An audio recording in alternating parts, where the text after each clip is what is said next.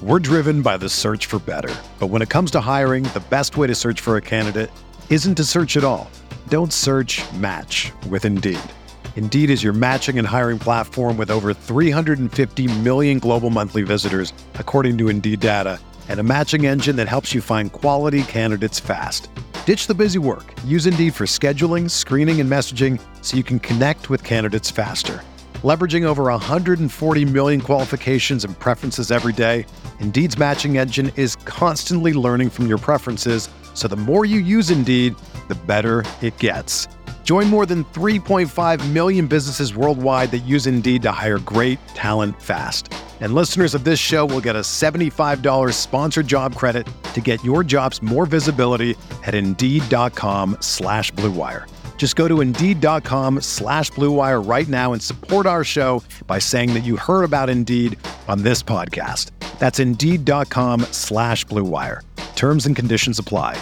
Need to hire? You need Indeed.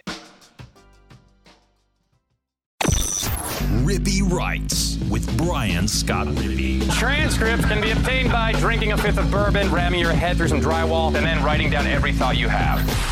What's up on a Sunday night? I am Brian Scott Rippy. Thanks for tuning in to another edition of the Rippy Writes podcast. You don't need an intro. Ole Miss is headed to the College World Series. You probably know the drill at this point. Colin Brister and I reacted to that for almost two hours. The Rebels stormed through the Hattiesburg super regional without allowing a run. We got into what Hunter Elliott did um, in his performance. Dylan DeLucia of Nails bullpen and the Rebels besting a couple of really good starters and what it means for Mike Bianco, the future of the program, and a whole lot more. Again, you don't need an intro. We've got a great podcast for you as the Rebels are headed to Omaha for the second time in the Mike Bianco era let's just get to it. But before we get to that, I wanted to remind you the podcast is brought to you by Skybox Sports Picks. Who is Skybox Sports Picks? Well, glad you asked. They're the world's best gambling handicapping website. The inventors of the Skybox Matrix Interval, an advanced modeling mechanism that has helped propel Skybox to the top of the sports handicapping industry. If you're into wagering, need to get with Skybox. Got the NBA Finals going on. Baseball's up. You need to test these guys out. They are crushing it in NASCAR. They just made another killing at whatever the NASCAR race was this weekend. I can't remember off the top of my head, but they absolutely crushed it this weekend. You need to check out Skybox. Get a little prelude to football season, up your bankroll a bit. Check them out. They're going to have a picks package to fit your price range, whether that's month long, season long. Uh, I'd recommend just going with the year long all sports pass it's going to pay for itself and then some because when you do business with Skybox, it's an investment. They went up seven units uh, on the Saturday night race alone. Excuse me, nearly eight units on the Saturday night race alone. By the way, now I just put up the live stats. But whatever your preferred sport is, they're going to have a picks package. If you're into wagering, you got to use Skybox. You don't want the bookie texting you on Sunday night, Monday morning, ask you to square up. You want to be texting him asking where your supplementary income is coming from. Guess who's going to provide that for you more often than anyone else in the industry, and certainly more than your own brain? skyboxsportspicks.com. So lucky to have them as a part of the podcast. Check them out. When you go on there and you get a picks package, use the promo code RIPPY, R I P P E E. That'll get you 20% off. Go check those guys out. You can even do a day pass. Just try it for a day. Saturday with the guys. Maybe you want to not actually lose money like the rest of the idiots in your friend group. Use the Skybox Day Pass. Boom. Eight bucks once you use the Rippy uh, Writes promo code. Can't beat that. So check them out, skyboxsportspicks.com. Podcast is also brought to you by LB's University Avenue there in Oxford. Go see Greg.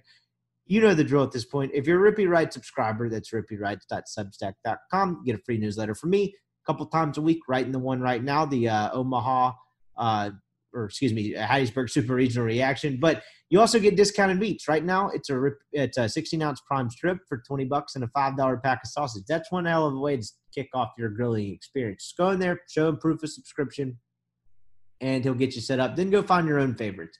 LB's is the best place in the world to get meat, whether it's uh, the Lane Train special, you got the Keith Carter special going on there, a couple bacon wrap fillets. I like the Tri Tip, got the filet burgers going there too, all kinds of delicious sausages, fresh seafood. They've got it going on there. It's prime grilling season, got 4th of July coming up. You want to throw something awesome on the grill. Greg wants to make your grilling experience great. Go check him out, LB's University Avenue there in Oxford. It is truly a jewel of the South and a jewel of Oxford for sure. check them out there. LB's University Avenue in Oxford. All right, here is Colin Brister on this team's Omaha run, the history it's made along the way, and how Ole Miss got here. All right, we now welcome on Rippy Writes baseball correspondent, uh, proven prophet Colin Brister. The Ole Miss Rebels are headed to the College World Series for the second time in the Mike Bianco era in a way that no one could have possibly drawn up. And throughout this entire winding season that's gone from number one in the country to seven and 14 in SEC play to feeling like they sort of got a favor just to have the right to be in this tournament to just absolutely mowing through a good Southern Miss team.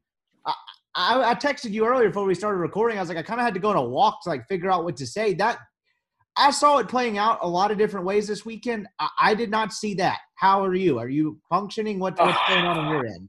Yeah, I'm a lot better than I was uh, when there was bases loaded in the bottom of the, or the top of the eighth inning today. Um, I think we both said we thought Ole Miss would win in two, right? I, I just was kind of tongue in cheek. I thought it was possible if they won Friday, but mine was mostly just out of nothing makes sense. So boom, dead on. Um, I knew yesterday, um, and we're recording this on Sunday night. I knew yesterday when I watched Southern Miss's inability to make an adjustment against Dylan DeLucia. I'm like, oh, I, I don't, I don't know how Southern's going to score.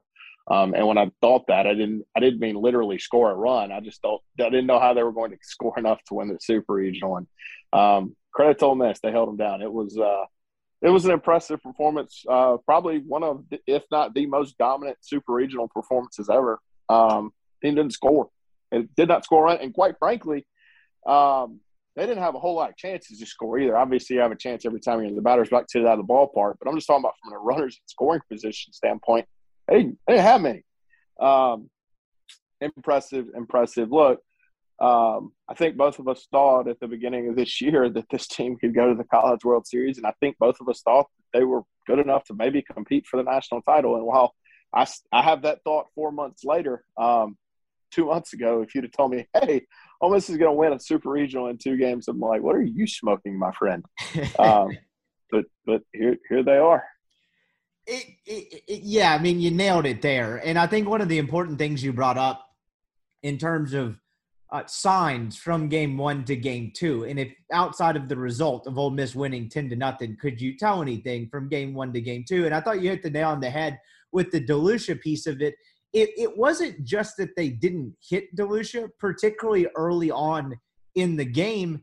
It was the fact that they didn't make any adjustments. It didn't look any different yeah. the second and third time through the order. I think the first time Southern went through the order, all they had was, I believe, a one out double from Wilks.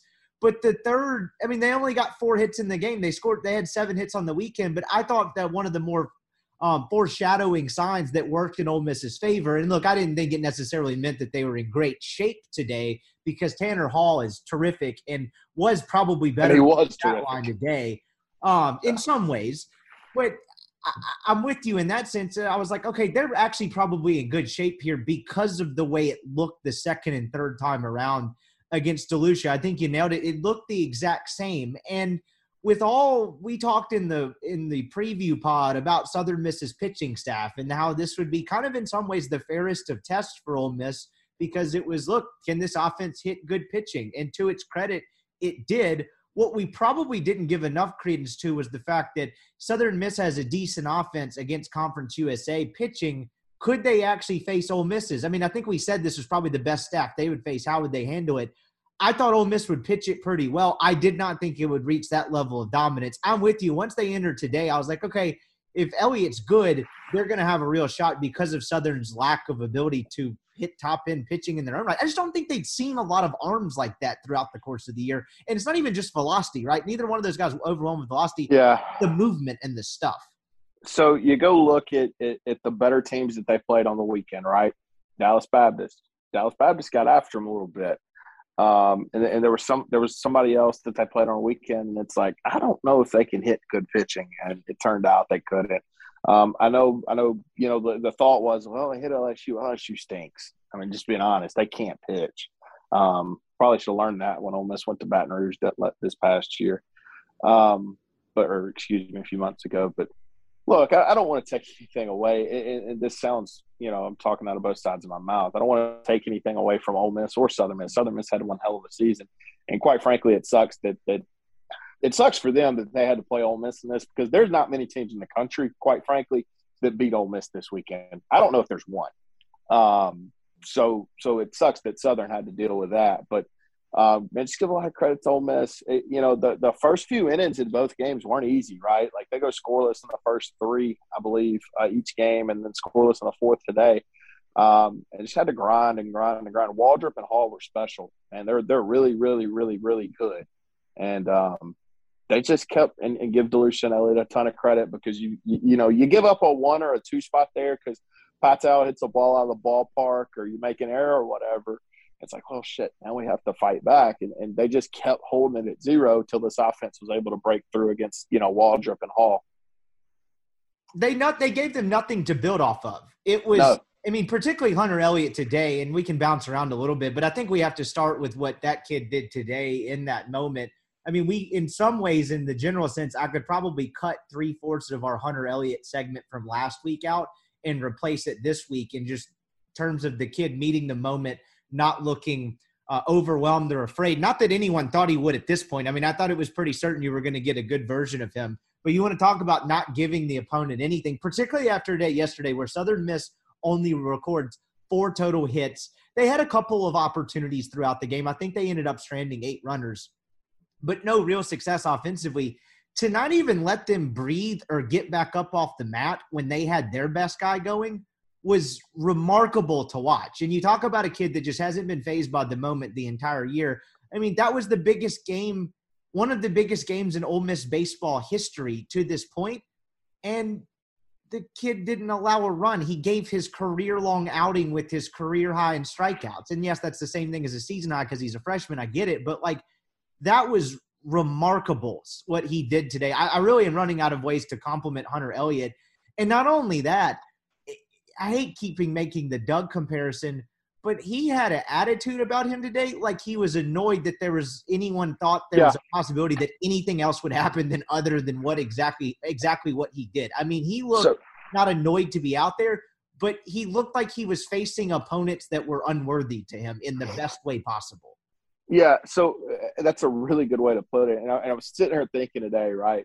Hunter Elliott's a freshman. He's what, 18 years old? Um, when Ole Miss lost to Virginia in game three and game two, Hunter Elliott was, I believe that would make him six. Um, and then, oh, you know, seven, 17 years ago, he'd be one against Texas. And then 16 years ago, he'd be two. So I guess my point is he didn't really give a shit that they had never won the, the game after, uh, you know, they, they went one and oh. I don't think he really cared. And it was obvious on his face. Like you could tell uh, that moment was not too big for him and he didn't care who was in the box. It didn't matter. I'm gonna I'm gonna get this ball. I'm gonna throw my 88 mile an hour fastball across my body with my deceptive delivery, and you're not gonna do a dang thing about it. And then I'm gonna throw this front door. That was what was so impressive to me, right? Was the front door curveball to lefties. Oh, he was throwing man. that thing at their shoulder, and it breaks over the plate. And, and, and, like, if you're a Southern fan, I get it. You're pissed off you didn't score. Here's reality: you can't hit that. You just can't. Um, there's nothing you can do. So I threw a ball at his shoulder and it's breaking over the plate. What do you want him to do? It's uh he was filthy, man. He was filthy. It's um what an outing. It, considering the circumstances, considering what was on the line, maybe the most important or or maybe the most dominant outing by anyone in Ole Miss uniform. I know Drew Pomeranz. I get it. He sent them to the Super Regionals on two days rest. I get that. And from a sheer dominant standpoint, it's certainly Pomeranz's outing. Um, but considering what was on the line today and just how miserable a game three would have been, and quite frankly, I think Ole Miss would have won a game three, but I'm glad it didn't come to that. Um, I think it was the most. I think it was the most impactful. Let's put it that way. Outing by anyone ever in an Ole Miss uniform in modern in the modern era. I got to tell you, I don't remember. I mean, I watched the Pomeranz game and I, I, I remember it, but of course, I didn't really watch baseball the way I do now, being older and doing this podcast and all of that. And so I won't argue in terms of dominance it being the Pomeranz thing, but I, yeah, I got to put it in the same category. And it's, yeah. it started with exactly what you're talking about. That front door slider to left handed hitters, they were turning into it as if they were going to get hit in the upper back. And I mean, there were a couple instances early in the game where the umpire called it a strike and he would turn the hitter would turn around almost surprised but not even question it. It was just like he, they didn't know how to process it. There were a couple of times where they looked down and like just looked like i don't know what to do with this. They either they looked back at the umpire or they just stared blankly for a second it was like how was that a strike? I know it was a strike but like how did that how did that come in the way it did? And i got to tell you a couple of those he threw to the top part of the order in the first and second innings i that immediately and it was it was that exact pitch. That's when I thought, okay, if they can just score one or two runs, he's going to be as good or 95% as good as to whatever Tanner Hall puts out. So they've got a real shot today if they can just get something off of Hall. And we can get to the missed opportunities in a second, but the way he looked, the the life he had on that breaking ball, the way he located the fastball, and in some ways, it didn't look like he used the changeup a ton today. But when he was able to throw it, he was so dialed in on all points of what he was doing today. I you could tell from 15 pitches on that Ole Miss had a chance to win a two to one game or something like that if they could just get something because he was it looked nothing like the Miami thing. Like with the Miami first inning, I was like, all right, they might need five, six runs to feel pretty good about this. Today looked like they were going to be in it if that thing had gone zero zero to the eighth. Yeah, no, that's that's completely fair. Um, it, Southern wasn't hitting him, and it was just a matter of how much he could give you. Um, and and and he almost gave you eight full innings. Um, I, I want to do something as as we're um, recording. Um, just every few minutes, I want to remind everyone that Notre Dame beat Tennessee in, in a super regional. And I think that's an important thing for everyone to acknowledge and to remember. I think that's uh, it was great for America for, for that to happen. I don't know if you saw it. It was one of the uh, best moments in college baseball history, considering that, uh, you know, they saved college baseball. Yes, they did. And I've got some takes on that uh, in a bit. I was watching that while on the golf course this morning. I mean, I, so I did like an impromptu call in to hand raise guys right before we started recording this. And Neil asked me about it for a second, and he just goes, "That was karma, right?" I was like, "Yes." Moving on. it's exactly what that was. The game knows, and and that's that's a common phrase like among coaches, but but I do believe that. I don't believe a whole bunch of those cliche phrases, but the game knows. You you you, you act like that, you get what you get. Um, so I'm I'm sorry. I was I I have never, and I mean this genuinely. I have never been happier for a baseball team to lose than I was today, and and I've rooted against Mississippi State a lot of times. I have never been happier that someone lost a baseball game than Tennessee lost that one today. I'm with you. And if you want to make it a comparison, bridge it back in, was Tennessee hitting Hunter Elliott today? Uh, no, there was uh, there was there was nobody hitting Hunter Elliott today. It's why it's why I think this team's got a real shot to win, play for a national title. They got two stalwarts, dude. Like, what are you gonna do? Especially, and here's the thing that people and, and they won't hear this before this game happens. Auburn needs to win that that series. Yes, um, Oregon, Oregon State's got, and I figure he's going tonight. Actually, I need to look at that. Hjerpe is is how it's spelled. H J E R P E. Uh, close to something inappropriate, but not exactly. Um, if he goes tonight, he probably forces that to a game three. They didn't throw him in game one. He is a real left-handed dude, first round guy. 92, 94 high spin rate, really, really, really good. So uh, Ole Miss definitely needs Auburn to win that Super, but if they do, Ole Miss has just as much of a shot as anybody to get to the national title series. And what a sentence that is, considering uh, what happened in March and April. Oh my, yeah! What a place to be. Like I, I just, I, I never would have thought such a thing when they left Fayetteville at seven and fourteen.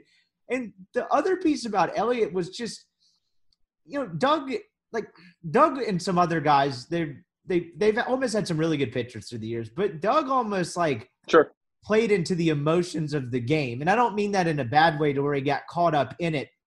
Like I think of him just throwing his hands up in the air in that moment in the game two of the 2021 Tucson Super Regional, where I think he had just gotten through another scoreless inning, but it was a, you know one of the 20 million uh, 15 pitch at bats. It felt like that Arizona had put together, and like he just kind of I mean he was enjoying himself. He was living um, like almost pitch to pitch. And was like you could tell he was just kind of enjoying himself out there. Elliott was so stoic, it almost looked like he didn't break a sweat, which is remarkable considering the ridiculous move he does of wearing sleeves in the Mississippi Heat. I don't love that. I'm not uh, questioning uh, is, it. I don't even. Is there? just find it. Is there any hot. way on that? Is there any way it's like a dry fit thing that makes you like keeps you cool, or do you think like we're we're straight long sleeves in 98 degree weather? It's a failure on the Ole Miss media if this, this hasn't been asked. It may have been asked, and I just uh, haven't seen it. But I, I, don't know. Like in golf now, they put these compression sleeves that shield right. your arms from the sun, and they I think for the most part, one they keep you somewhat cool, but they also act as like a skin cancer deterrent. Um, I see a lot of like older people wearing them and younger people too. But like, if is it one of those to where I don't think it's actually a shirt; it's just a pair of sleeves. I think he's got a long sleeve shirt going under there. Well, I'll have to talk to my sources in equipment. Um, but I, I just, I mean, he looked completely calm. I don't understand how that that luscious mane he's got going in the back doesn't really sweat with that going on. But like, even in just a metaphorical sense, he looked like he knew exactly what I don't know how many pitches he threw today, but if he threw 99 pitches or whatever it was, he looked like he knew exactly what he wanted to do on each and every one of them. And it was I probably use this term too much, but in a lot of ways, it was kind of mesmerizing to watch him work out there. I mean, there was little to no resistance throughout the entirety of that. I, I just I can't say enough good things about that start in that moment. And I, look, we talked about this team and not necessarily getting caught up in some of the postseason's past narratives because most of the time, like you said, they're younger, they don't care. But if if you wanted to even leave the possibility open that they would there would become a moment where Ole Miss got tight, uh, that kid ensured that moment didn't exist because there was never really a doubt, particularly once Ole Miss scored, how the rest of that was going to go as long as Elliott was in the game. And I, I think Ole Miss really fed off that. I mean, think about the defense today. That's another thing that's changed with this team throughout the postseason. Think about the two shot, at least the two Chatagnier plays, but there was one where he made a hell of a play on a ball going to his right. It was the same inning where Elko uh, snagged the liner that saved the run. And with the way runs were coming in the first five innings, um, or excuse me, hard to come by, that was a huge play. The way they played defense today was as impressive as anything to me, really, throughout the course of the entire weekend. And I just have to think that that has to do some I mean, with DeLucia, you can put in this category as well, but Elliott too. They just seem to rise to the occasion behind him because of how ridiculous he's uh, performing. Yeah, I mean, he was so, good, and, and you know, I don't know the the and, and, this is a topic for another day, but I don't know the draft status of, of DeLucia, but they've got a real chance to have both of them back next year. Um, man, I think they're great. To do, just to do that as a freshman in that environment. Um, and, I, and, and I'll ask you this because we both saw it on TV. I didn't, and, and this isn't a shot at the Southern fan. They were into it and they were loud. That environment wasn't as like zoo-like as people I think made it out to be. I, that that it didn't seem as hostile as I thought it would be, and it didn't seem as crazy as maybe I thought it would be. And I don't I don't know if that was just because you know Ole Miss got out to the early leads, but it did not seem like it was just you know a, a very and I don't want to say that, that it wasn't a very, very intimidating place to play. It just didn't seem like it was overwhelmingly loud or, or, or the zoo like atmosphere that maybe I think both of us predicted it would be. I've been to that park a couple of times, and the tents that they put up on the side, at least the right field side where there's not any uh, seating all the way through the outfield, and it doesn't look as rowdy in the outfield because they're kind of split part like in between those trees. But uh-huh. it is it even though it, it's like spacious and has a bunch of foul ground, it can get pretty noisy in there and can get pretty rowdy. I, I agree with you. I don't think it was the. I didn't live up to what I thought it would or could potentially be. I thought it could be kind of. I think I described it as like a mid-major gym when Gonzaga comes to town, one of those West Coast gyms. It didn't live up to that, but I think the last part you hit on is partially why at what point did they ever really have a chance to have the crowd take control of an inning or a sequence or a game? I mean, they had a bases loaded scenario in both games, but Ole Miss was up three and four to nothing both times they happened. Like that felt like a crowd that had to sit on its hands for much of the series. I mean, hell, they they only had seven. They, that the crowd for both days only viewed seven hits from the Golden Eagles. So I think it's probably a little bit of both. But I, I mean, to kind of wrap up the DeLucia Elliott piece of this, you got to give them credit for that for not ever letting it get to that point and giving whatever whatever you know, number of people were there the chance to take it over. Yeah, eh, man, that's yeah. You're you're exactly right. There there was no opportunity to get into the game, and God bless them, they tried. I mean, they're they're doing ball four chance in the ninth inning, and, not, and I'm not making fun. I get it, that's a tough situation as a fan to be in when when you just there's nothing that really gives you that energy or that jolt. But it just didn't seem like a a, a, a zoo as people kind of made it out to be. And again, a lot of that's due to Ole Miss, you know, jumping out early, um, or not really early, but but in the middle innings on on Friday and on excuse me, Saturday on Saturday and on Sunday. Um, no, it was it was as impressive as a weekend as, as I've seen as, as an Ole Miss fan in a long time. Um, even the, the the Louisiana Lafayette Super Regional, I mean, you, you were dying. Like eh, I was I was dying in all both games that they won in the eighth inning, and and in all intents and purposes, as someone that is just cynical and thinks at some point something is going to go wrong for Ole Miss, like I was just waiting on something to happen. But I, I really did, and and, and I'm a cynical human being when it comes to Ole Miss. But I just knew watching them swing the bat over the weekend. I'm like, they can't. Even if uh, what's his face, Patel hits the ball off the foul pole and they they tied up at four to four in the in the eighth. I'm like, how are they going to score again?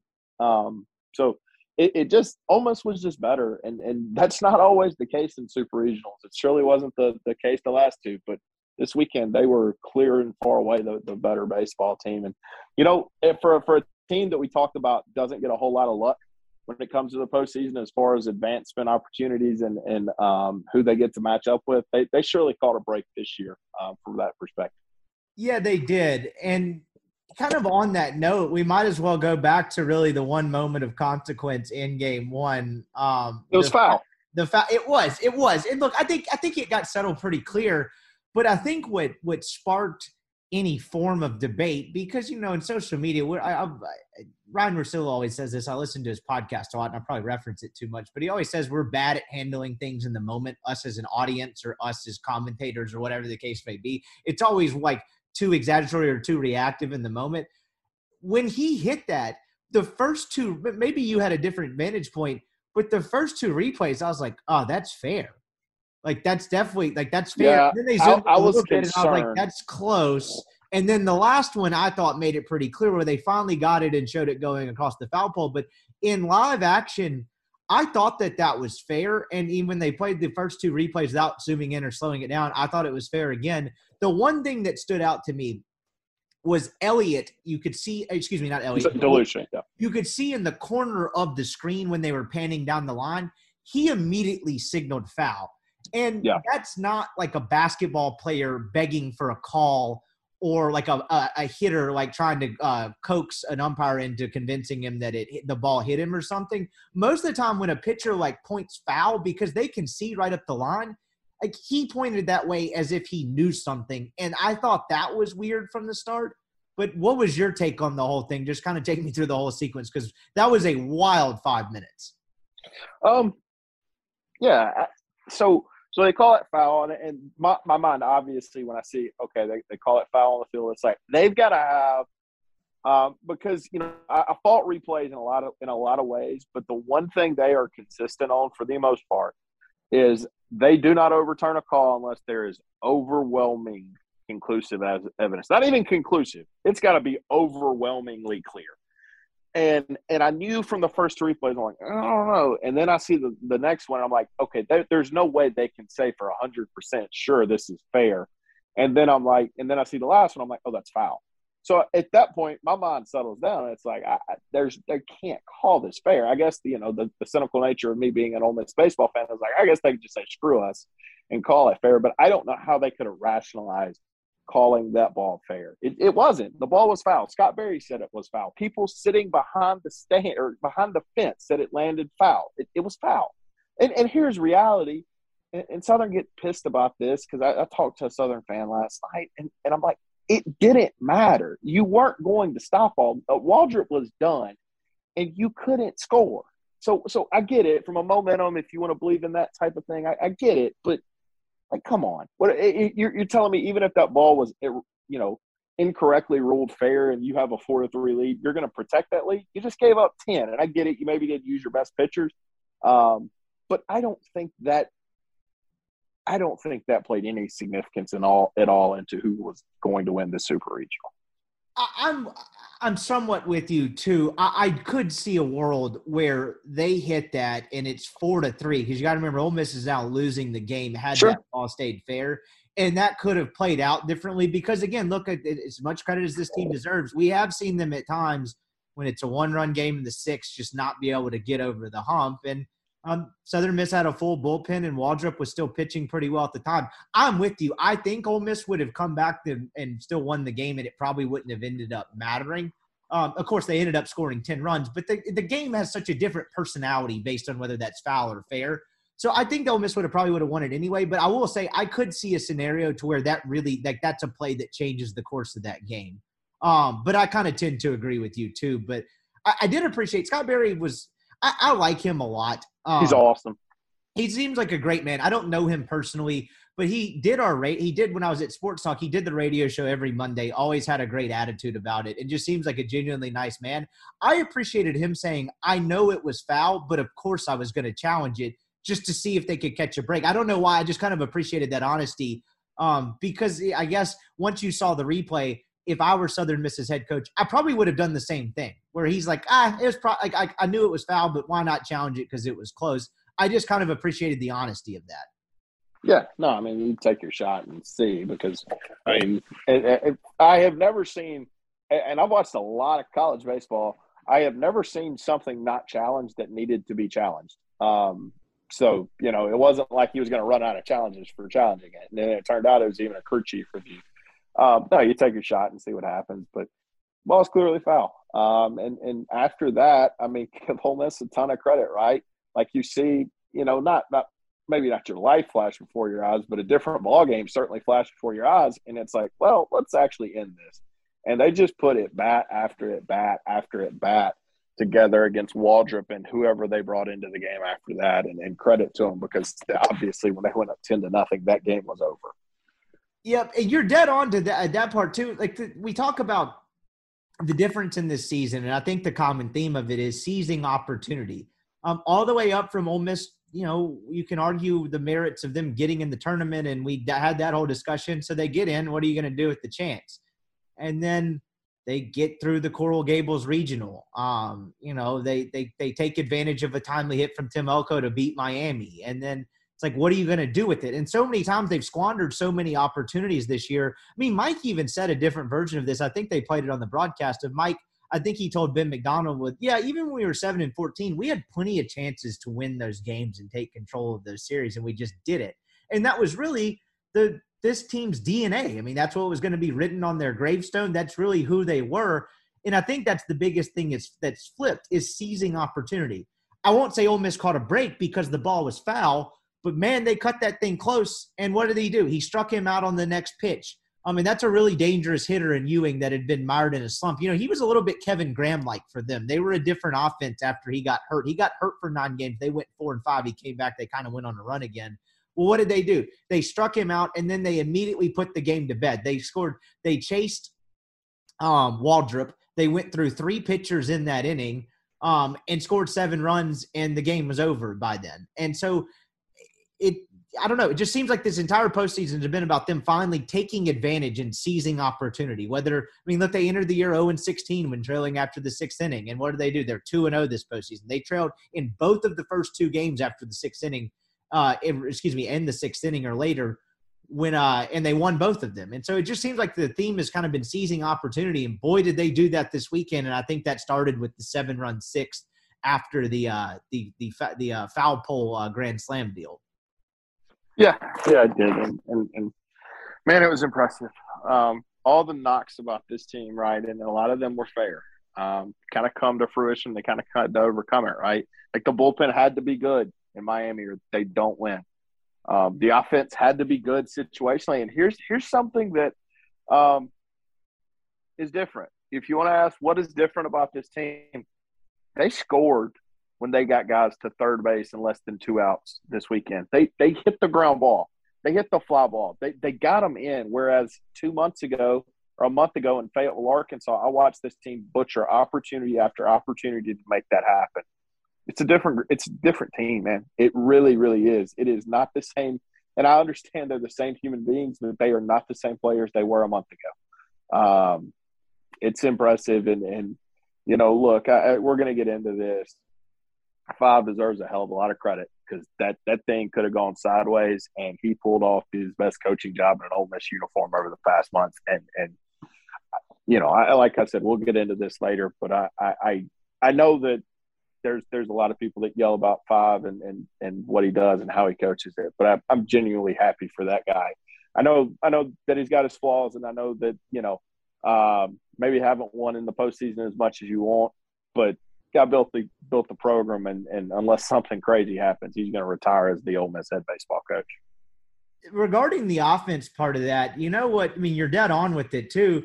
But I mean, there's a couple stats that can back it up. I mean, they were seven and 19 with runners in scoring position in the game one win. They were three of 13 today, but you got to factor in the fact that a couple of those came against a guy with just an absolutely wicked changeup in Tanner Hall. But they were six of even in this five nothing win day where they weren't they didn't hit it as much as they did. Um, they were what was that? I just had it written down. Six of twenty with runners on base. Um, yesterday they were eight for twenty three with runners on and seven for nineteen with runners in scoring position. You know the biggest thing because the biggest knock was this is all this offense hits the ball over the fence and does nothing else. Fourteen of their fifteen runs before the TJ McCants home run all came without a home run. The only home run Ole Miss hit this weekend was the McCants home run. They scored 10 runs against a top end arm yesterday, or a couple of top end arms to take control of that re- uh, super regional without hitting the ball over the fence. I mean, that that's the exact opposite of what this team did for the better part of two and a half months. So you're right. I mean, it's the situational hitting. And look, yeah, they squandered two on, no outs the first two innings of the uh, game two today. But my thinking on that was yes, it wasn't great. Of course, you'd like to get a run home. Graham smoked the ball right to the second baseman, though. Exactly. Like smoked it. But even on top of that, where you got to give them credit and where it still proves different is Tanner Hall is a guy that generates a lot of swing and miss. He's a really, really good pitcher, and really, really good pitchers escape uh, situations yep. like that. But you know what Ole Miss did is they continued to apply the pressure, and eventually the guy's not going to escape every one of them, and they finally broke through. That's what looked different to me today about it. Yep, yep, and and and they made adjustments, man. Uh, um, you know, the the first two times I can't get the ball in the air, and then what happens? You know, Justin Bench, it's it's the double end of the corner. By the way, unsung MVP of this team is Justin Bench. Just every day, just brings it. Um, and plays all over the field. They, yeah, they and plays it and does it well. All weekend and didn't miss a beat because of him. Speaking of which, how awesome was that for that kid in the ninth inning? Today? Oh, amazing! He's had such a, a, a tough, terrible year on a number of different levels, and I don't necessarily mean that to like degrade his performance. He, I t- I'll take back terrible. He's had a really tough year on a lot of different fronts, both on and off the field. That was yeah. that was all. I mean, there were so many parallels at the end of that game that were just kind of like, "Yep, that makes sense." That was cool to see. That was top of the list. I thought that was awesome. Good for McCants. He's had a really, really rough year. Yeah. Um, but you know, Ben just plays, you know, plays two positions elite. Like he's really, really good at both of them. I, I just and, and and what about Garrett Wood, man? Like in game one, you, you put him in as the guy that hey, he's going to make all the plays at third base. Well, hell, he did, and then he also hit. Uh, I know not as good on on Sunday, obviously, but man, just just two really really good at bats and key situations for Ole Miss on Saturday to get that lead um, and extend it some. It's they just had guys make plays, man. They just had dudes go show up and make plays that they didn't make the the the first seven series of SEC play. Um, and you know what's funny is, is, is I said this on uh, I believe Thursday or Friday show. I can't remember what we recorded, and and and it, I'm stand by. None of it matters now. Like like I, I am I'm kind of annoyed at some people's talking, and, and I get it, it's just fans and, and whatnot in social media. It's like people talking about how bad the regular season. It doesn't matter. Like, yeah, it sucks that it wasn't didn't happen in Oxford. Who cares? They're gonna they're gonna play in Omaha next next Saturday night against Auburn or Oregon State. And um, man, it was uh, it's I, I'm still kind of in shock that, that I, I, thought they'd win all weekend, so I'm I'm not overly surprised that they won. But just from the overall landscape, this team is going to the College World Series is one of the most hilarious things ever.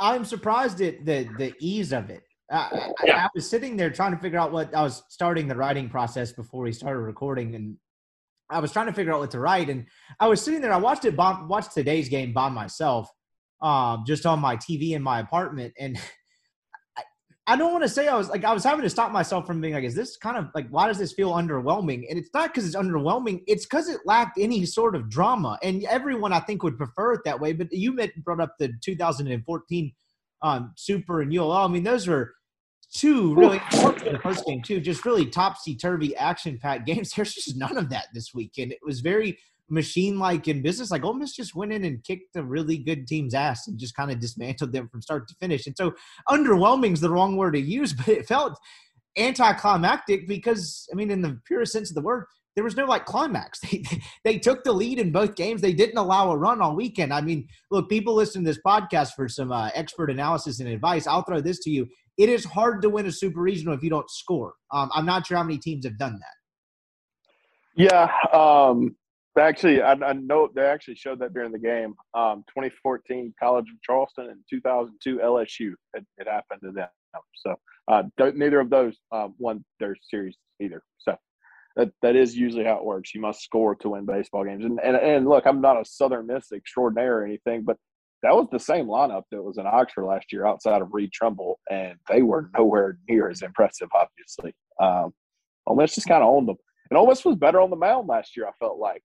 Um, so, well, maybe not maybe not in the two games that they played them. They, they definitely worked the two games they played them in Oxford last year. But still, I mean, I don't know what happened at Southern offense, but you could just tell early on, like, they are overpowered here right now. There there wasn't a whole lot they could do um, from that standpoint. But uh, no, it was look from after the only other super win being ULL and the dog fights to win both of those games those were I welcome um, easy 2-0 super regional wins. If I can get a few more those, of those in my life, I'll take them. It it's I was thinking about this earlier, and we I, I think I always think about it from the lens is like, okay, how did they get here? How did this happen? And undoubtedly, what happened, and this speaks into the fact I didn't want to ignore your point about Mike Bianco earlier, but I was getting to it from kind of diving into it from this lens. This happened because of what this pitching staff became. Um, we entered this season, you know, we were talking about it during the preseason, thinking, okay, the pitching staff is going to be a weak point.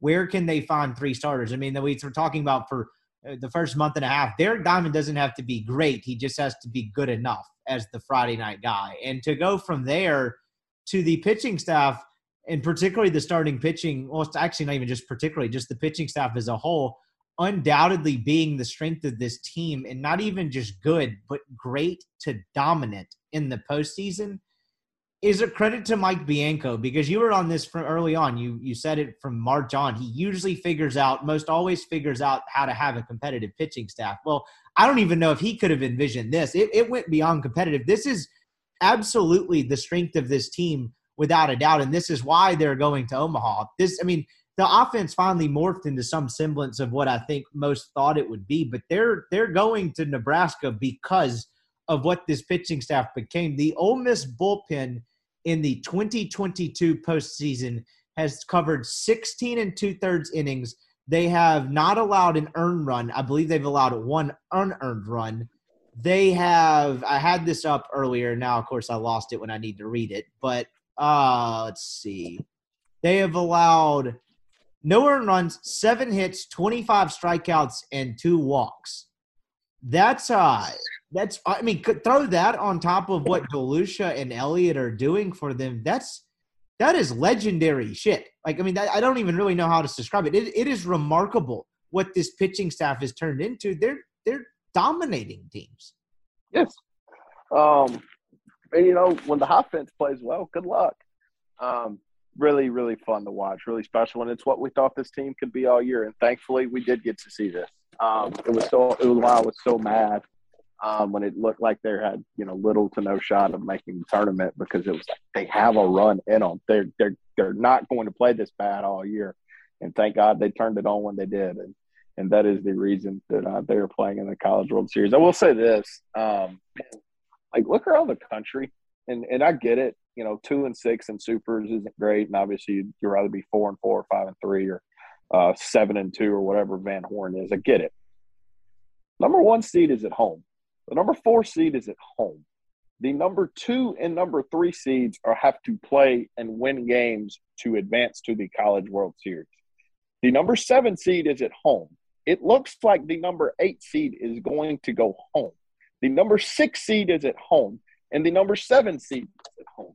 It is hard to win super regional. Like I, I do want it's really freaking hard. And I know, like it, it, a lot of teams in this region, you think it makes makes it make it look easy. It is extremely, extremely hard to win a super regional and to get to the College World Series. So I hope that that Ole Miss fans, and I think they will uh, understand and appreciate how hard and how difficult this was to do everything on the road. Now they put themselves in this spot, but it's freaking hard to get to the College World Series. It almost made it harder on themselves, and they got it done. Um, it's it's still kind of impressive when you consider the the amount of quality baseball teams that will not be heading to Omaha, Nebraska.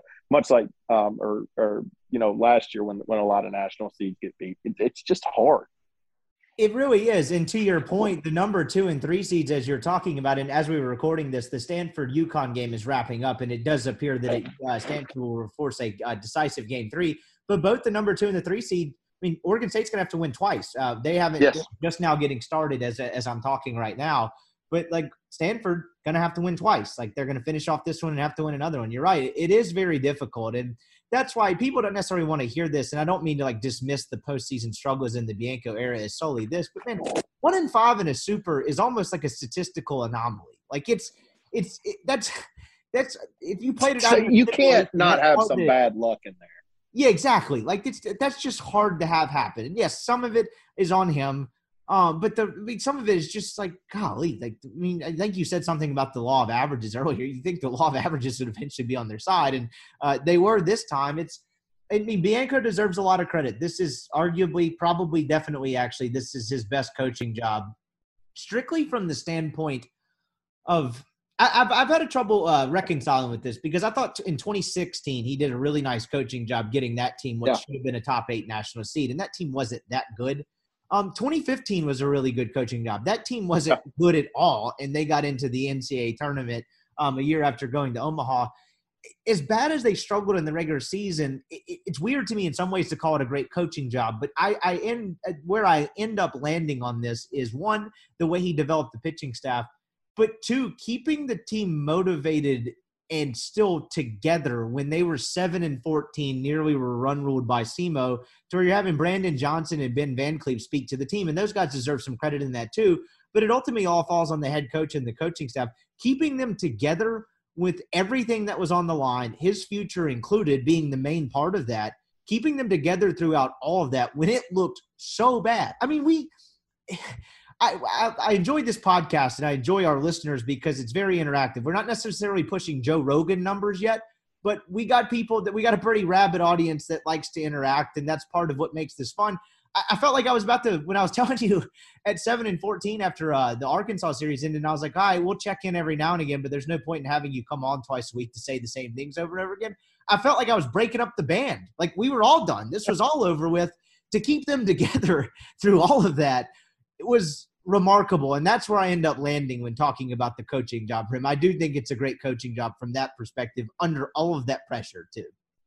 Yeah, no, it, it is a great coaching job, and it's hard to it's hard to categorize it, right? Because like he's also culpable for what happened in the first seven series of SEC play, um, and that they had to go on this magical run to to get into the tournament, and then you know go on this run on the road is is, is part partly because they were so bad, and and and that is um, as the head coach, that is on him, but it's also on him that they got to the College World Series for the second time in his tenure too. So it's it's hard to categorize just how how how much impact throughout the season or, or how great of a job he's done. But when you when you you know on the micro specify it to one the last month, it's probably his best coaching job in a one month window ever. Um, like you said, to keep this team together, to to have them believe, um, you know, um, even after you know a, a seven and fourteen start. Um, it's impressive, and and those kids, I think you know, and we did it. We we questioned their toughness at times, and and, and I think some of them. Moment. Yeah, against SEMO, that that you can't tell me that team was playing as hard as they could. You, you can't you can't convince me of that. Um, but they they fought their guts out for the last month. They have fought their guts out, and now they have put themselves in a in a tournament, and uh, Omaha, Nebraska, that quite frankly, I'm not going to be shocked if they win it. Now, I'm not projecting Ole Miss wins the national title, but I am telling you right now, with that their side of that bracket, I will not be shocked if this team finds itself playing for a national title.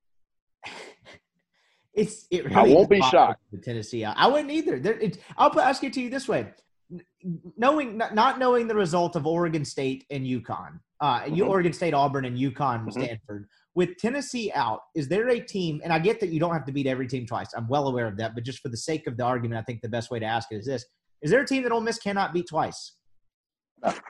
Um, no. I agree. Uh, well. Here's my thing, right? Okay, I want to. Here's why I want to play Auburn so bad because I think Dylan DeLucia can beat Auburn. Um, he beating Hjerpe from from Oregon State will be a tall task, but they win on Saturday night in Omaha or Saturday afternoon, whichever one it is. Go hand that ball to the same kid that just went to Hattiesburg, Mississippi. I don't care who they're playing. I don't care if it's the Cubs, the Yankees, the Dodgers. I'm gonna hand him the ball and be like, "Well, we're winning today." um, because they just kind of win when Hunter Elliott pitches. That's kind of what they do recently. So, um, you know, if you can win on Saturday, you're handing the cat to the the the, the cat the ball that has dominated two pretty decent number six and the number eleven seed. Um, with a chance to be one game away from the national title. So that's why I think this team's got a shot, man. You're going to hand the ball to a really good pitcher in Dylan DeLucia, and then if he wins, you're going to hand the ball to a guy that's just been flat unhittable the past month. And with the way the bullpen depth is, when you get to that third game, I don't know what the rest situation will be or what will Michael decide to do. But So, yeah, and that that'll be interesting because the, the tournament has been shrunk this year. They play. It usually starts on Saturday, but it, it is it, it starts on Friday this year. Ole Miss will start on Saturday, and the schedule is you play Saturday, you play Monday. The one and one game is on Tuesday, and then the final two games of the bracket are on Wednesday and Thursday. So they are not. It's not near as spaced out as it usually is. And whether they go back to DeLucia or whatever it would be, my point was just you've established this bullpen depth. You can get real linked out of a lot of guys as long as he doesn't leave Derek Diamond in the game to face the second time through the order. Again, no one had Yeah. to see that this weekend. But I mean, they, they went through. They, Brandon Johnson didn't pitch this weekend. They used Mallitz Yeah. and Dougherty, and that was it. And so they they have the ability to even if you get past those two to piece together a really competitive and a really tough game for an opponent from a pitching standpoint beyond Elliott, depend uh, beyond Elliott and DeLucia, depending on how the first two games go, of course. But the fact that they have that depth back there is also something that's been surprising about this whole thing because I don't know. I mean, last year had better front end starting pitching, probably at least on paper, but it was Dougherty and how the hell do you get the game to Taylor Broadway? That's not even close to the case with this group.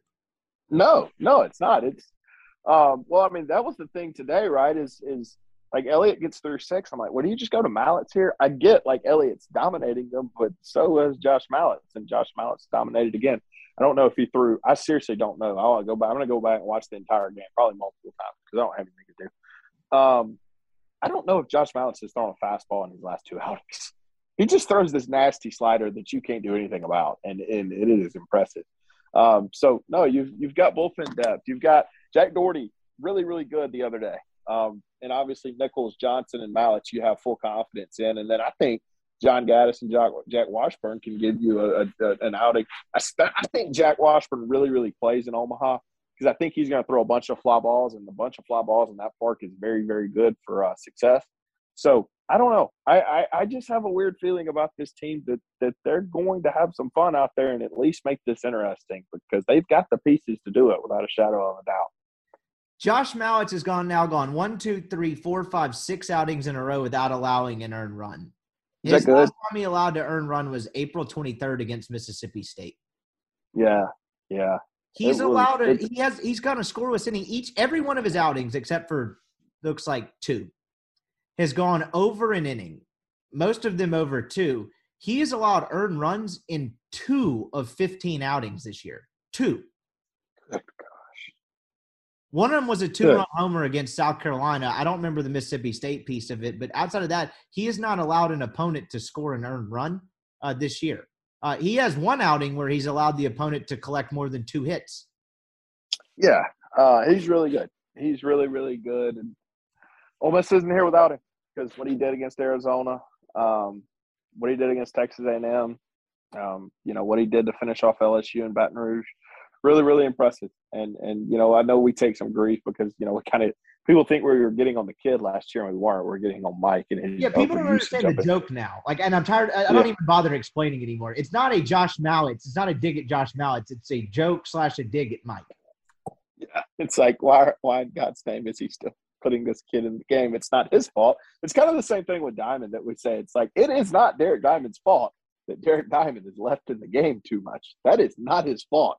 We are not uh, demeaning that kid. It is uh, the fault of you know someone else, but um, not going there today. Uh, how nice was it that, that this program didn't have to play a game? I could not have handled a game three. I couldn't have. I, I, I so I for for clarity, I'm going to a basketball camp tomorrow with our high school team. We were going to be on the bus during game three. I was going to hand my phone to an assistant coach, not watch and go to sleep and then wake up and get the result. That would have been some tough sledding on the pod, but I, I, I suppose. I suppose There, I, I, I'm not going to say which one. There is another game three that I haven't watched, and it did not go well for the Rebels. it uh well so in all of this in a lot of ways that i mean you talk about the parallels and everything it's history making in a lot of ways bianco had never had a team go win a road regional and they've never made it through a super in two games uh it gets No. they're doing things in the postseason that they've never done and it's like this team absolutely just wet its pants Oh. for 80% of the regular season 70% of the regular season and then it's just blitzing teams Oh. they've outscored opponents 46 to Uh, 11. They've allowed one run to a team They've played one competitive game.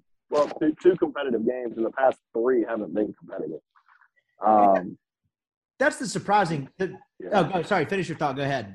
No, I just that's all I'm saying. That, that, that, I was making sure I was right. Yeah, the last three games have not been pretty competitive. I know the game today, the score was, I guess, within reason, but at no point did you think Southern was going to make a run. And the, I don't say the most surprising part, but this is sort of off of what I wrote last week. Is that the thing that maybe is the most maybe the reason that like for doubt like that maybe i didn't think they'd get through a regional or if i didn't think they'd get to a super or through a super if someone had to ask me what the reason was well it's like well maybe they won a game but eventually against one of the top end arms they weren't able to do it. The way they had the way they were able to scratch out a win against uh was it palmquist for miami? Yeah. and then tanner hall today is the kind of toughness from the offense and having the pitching to match it up on the other side that I didn't think they could necessarily piece together when they entered the postseason.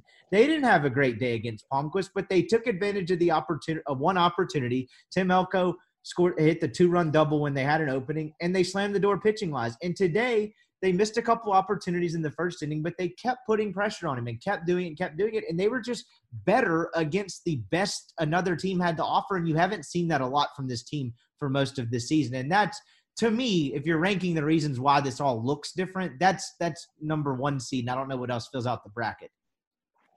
Yeah, yeah, absolutely. Um, just just remarkable on the mound, and then like you've talked about, they they've seized opportunities, man. It's um, it's one of the most impressive things I've seen of an Ole Miss sports team do. That this run was was remarkable. It's um, it's it, it- it's a lot of credit to a lot of high character kids and and Tim Elko and Justin Bench and Kevin Graham and and, and Hayden uh, Dunhurst to just got it done, and and it's fun to see and and this team's not done. I'll, I'll say that. I, I don't think I don't think this team's just happy to get to Omaha. Just just kind of from reading some things and, and watching how they react. Yeah, they're happy that like, hey, they're they're you know all this work and, and their goal um, of getting to Omaha has come to fruition. But um, I think they're going out there with a chance to win. And, and like you said, they they've got the horses to do it. It's um I'll say this too. Um, Ole Miss is is is had their shots at going to the College World Series over the you know in, in, in 18, 19, and 21. I don't expect that it'll be eight years before they go back this time. I, I, I think this is going to now that you know there it's been a, it's a two time thing and not a one time thing. I think this is a situation where I think there's some freedom, and I, I expect this program to be pretty much in super regionals at least two out of every three years, and I think they'll start winning super regionals at a normal rate instead of you know two out of every eight. I'm with you on that part as well. And you talk about the the you talking about this team not being done yet. I'm with you. I look. I don't think necessarily the 14 team was just happy to get to Omaha, but that, that No. wasn't necessarily like one of his. I won't say it, it was definitely in top six, top five as most talented team, but that wasn't like that team didn't have the expectations of this team placed on them from the preseason. Maybe they did from a Bianco job standpoint, but I don't yeah. remember looking at that 14 team and being like, they should be here no matter what. And there was the novelty of getting there for the first time in the Bianco era. And then they lose that first game, a tough one against Virginia. I forget that kid's name that Virginia started. Really, really good. Kirby. And, you know, when you lose the first game, it's, it, I guess it's not necessarily a death sentence, but it's close to it. It's really hard to make it through after that. And so that there felt like there was a novelty there, and it was almost like a celebration of kind of finally knocking down the door, even though they won a couple game couple games to the losers bracket. This feels way different. I mean, every time they've gotten asked a couple times, I think Elko, and then there was a Chatagnier quote in there. It could be someone else, but I think it was Chatagnier to where they got asked about you know winning the region or whatever, and they're like, yeah, well, I'd, I'd like to win the first national title here. Like they they've mentioned that a couple times, and so I'm with you as well. I think they were excited to do it today, but there was very much a vibe of uh, job not done yet. Whereas I remember talking to Orvis and uh, Austin Anderson, actually, hot topic of discussion there for that story I did on Perdzock a while back. And they spent the night at whatever hotel they were staying at, kind of drinking, and it felt like uh, I don't even know if I'm allowed to say that. They're, they're all old now. It doesn't matter. Spoiler alert: college kids drank beer after they made it to Omaha. But it felt like a celebration of finally knocking down the door. This does not feel like that. This team feels like they are uh, far from done as well. I'm picking up the same vibe as you. It's uh, it's gonna be fun to watch. So I went in 2014, and and my plan right now is I'm gonna pray they win on Saturday and then go on Monday. Um, but I'm kind of excited because I haven't I haven't seen like and, and it's kind of like a novelty thing that you watch Omaha every year, but I haven't seen Ole Miss on the TV in Omaha. I'm kind of excited just to see that because uh, it's look, I get it, the Sweet 16 and, and, making it should be a bigger deal than what it is, but there is a novelty aspect of seeing your team in the College World Series that I am looking forward to enjoying on Saturday night. Yeah, I mean, they. I only remember it once, and I was a freshman in college when it happened, and I was definitely viewing it from a different vantage point on a number of different levels. But you're right; it's the program exposure too, and that leads us into the second part of what you're talking about, Mike Bianco. Uh, I think you can probably uh, extinguish the message board thread. I think I think we so uh, we have listener questions to get to at the tail end. I think it was an ironic question, but uh, we got a question that said, "What does he have to do in Omaha to keep his job?" I think that was tongue exist. I would hope so. It just exists. I, I think you're right. And look, I mean, look, the, the only knock on him, aside from, you know, some bunting stuff and lineup construct and a couple of in-game decisions was the postseason results weren't there and he gets the second one and I, am with you i think the results will start to come more often I, I, don't think Ole Miss will go another eight years out getting to the college world series just because he's been consistently on the doorstep for a half decade now. From 18 to 22, they have been on the doorstep every time. Yes, you had the Black Monday in 18, but they were one of the best teams best teams in the country and we're going to play Omaha or excuse me, play in Oxford all the way up until Omaha. Like they they've been in the mix every single year and so I think the results are going to come too now.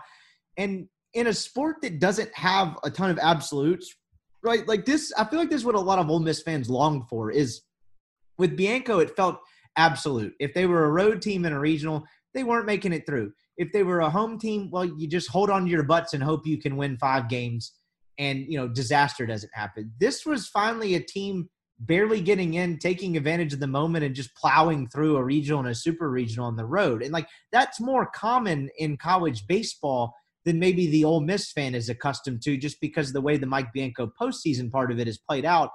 I'm with you. I think the results are going to hap- start to happen more. And if they do, I don't know what else you can ask for in a baseball coach at a place with 11.7 scholarships. He's in they're in the mix every year, and if the postseason results fall in Ole Miss's favor more often than they have, what what else can you what else can you ask for? Yeah, yeah, it's his team's never for him.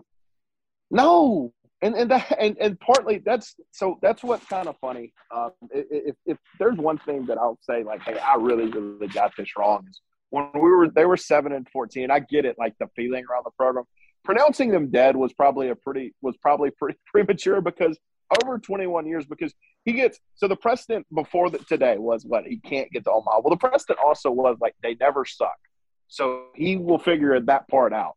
Um, and that's probably on me for counting this team out um, and, and, thinking that this was going to go to hell because there's no precedent that says Mike Bianco is going to have a team that is bad at baseball. Um, and so, you know, he, he they go on this magical run, and um, now I'm looking at Airbnb prices at Omaha, Nebraska, and, and they are not. You know, Airbnb used to get a deal. Not not really in the deal business now for Airbnb. I think that Airbnb people in certain locations have gotten smart. It's almost like when Uber came out with the surge. I'm like, oh, this used to be a deal. Now it's not really depending on where you're at. But like with the Mike part of it, okay, maybe it was a little premature, but they were quite literally three losses away from being mathematically eliminated from the postseason. Right. Like they weren't getting in at 13 and 17. It's like, was it? So, and that's part of this turnaround. And I think that's the one of the more remarkable pieces of it is this team. Look, there are teams that underachieve and finally catch a hot streak and then go on to make a postseason run or what. I'm not even talking sports centric. You see that all the time. Very rarely, what you see is a team change its DNA.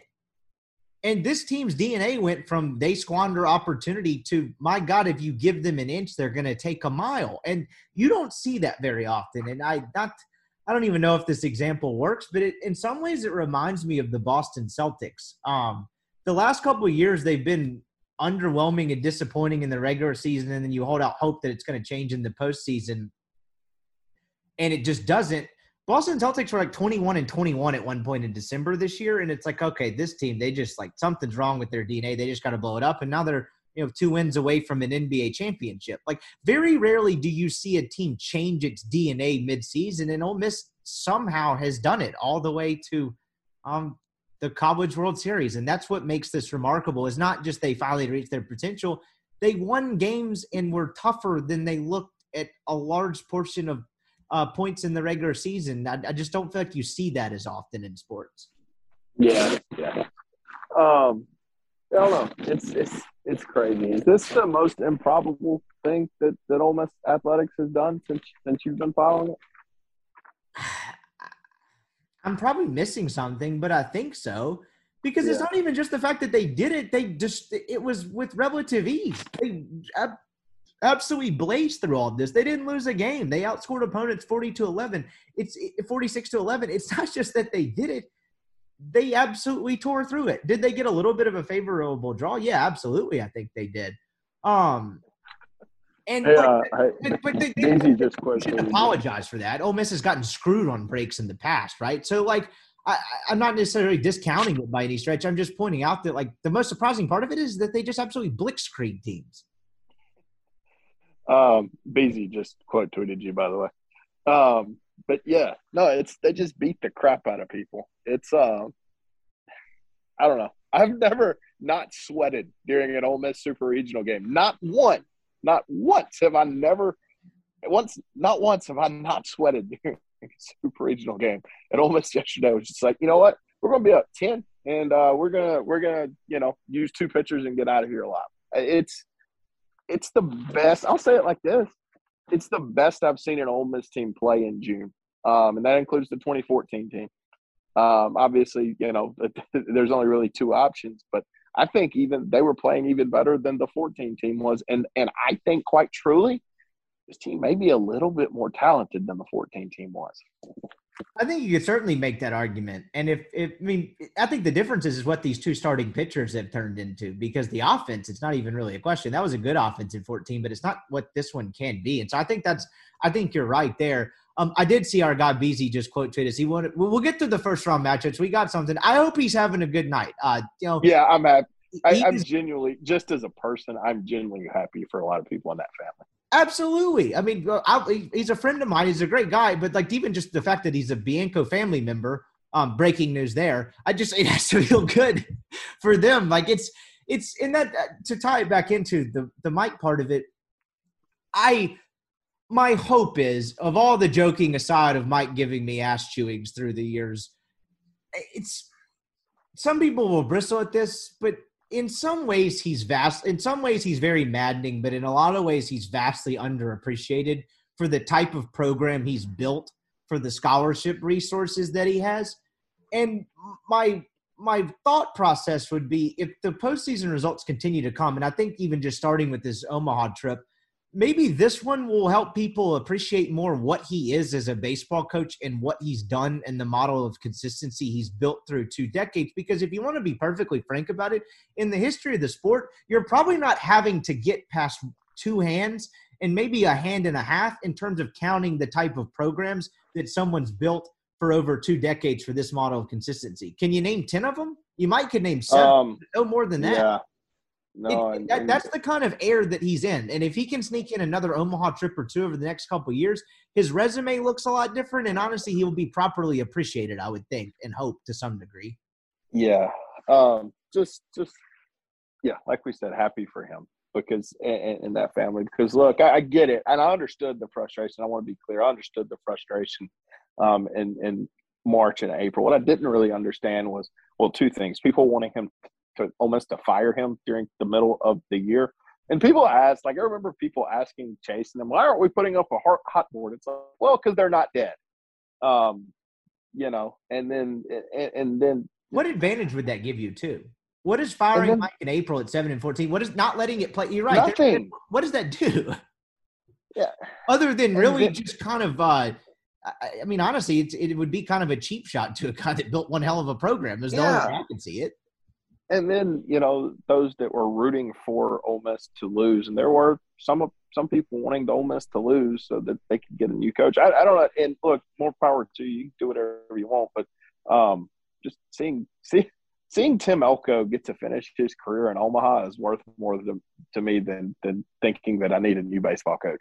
Like getting to see that kid take the field in Omaha after everything he's gone through for sitting the bench for two years from you know having the start in 2020 that was unreal, playing through a torn ACL, then come you know turning down draft overtures and coming back for his senior year, um, and he gets to play in the College World Series. No, no, no, that that that's more important to me than thinking I, that that Ole Miss needs a new baseball coach, um, and they don't obviously.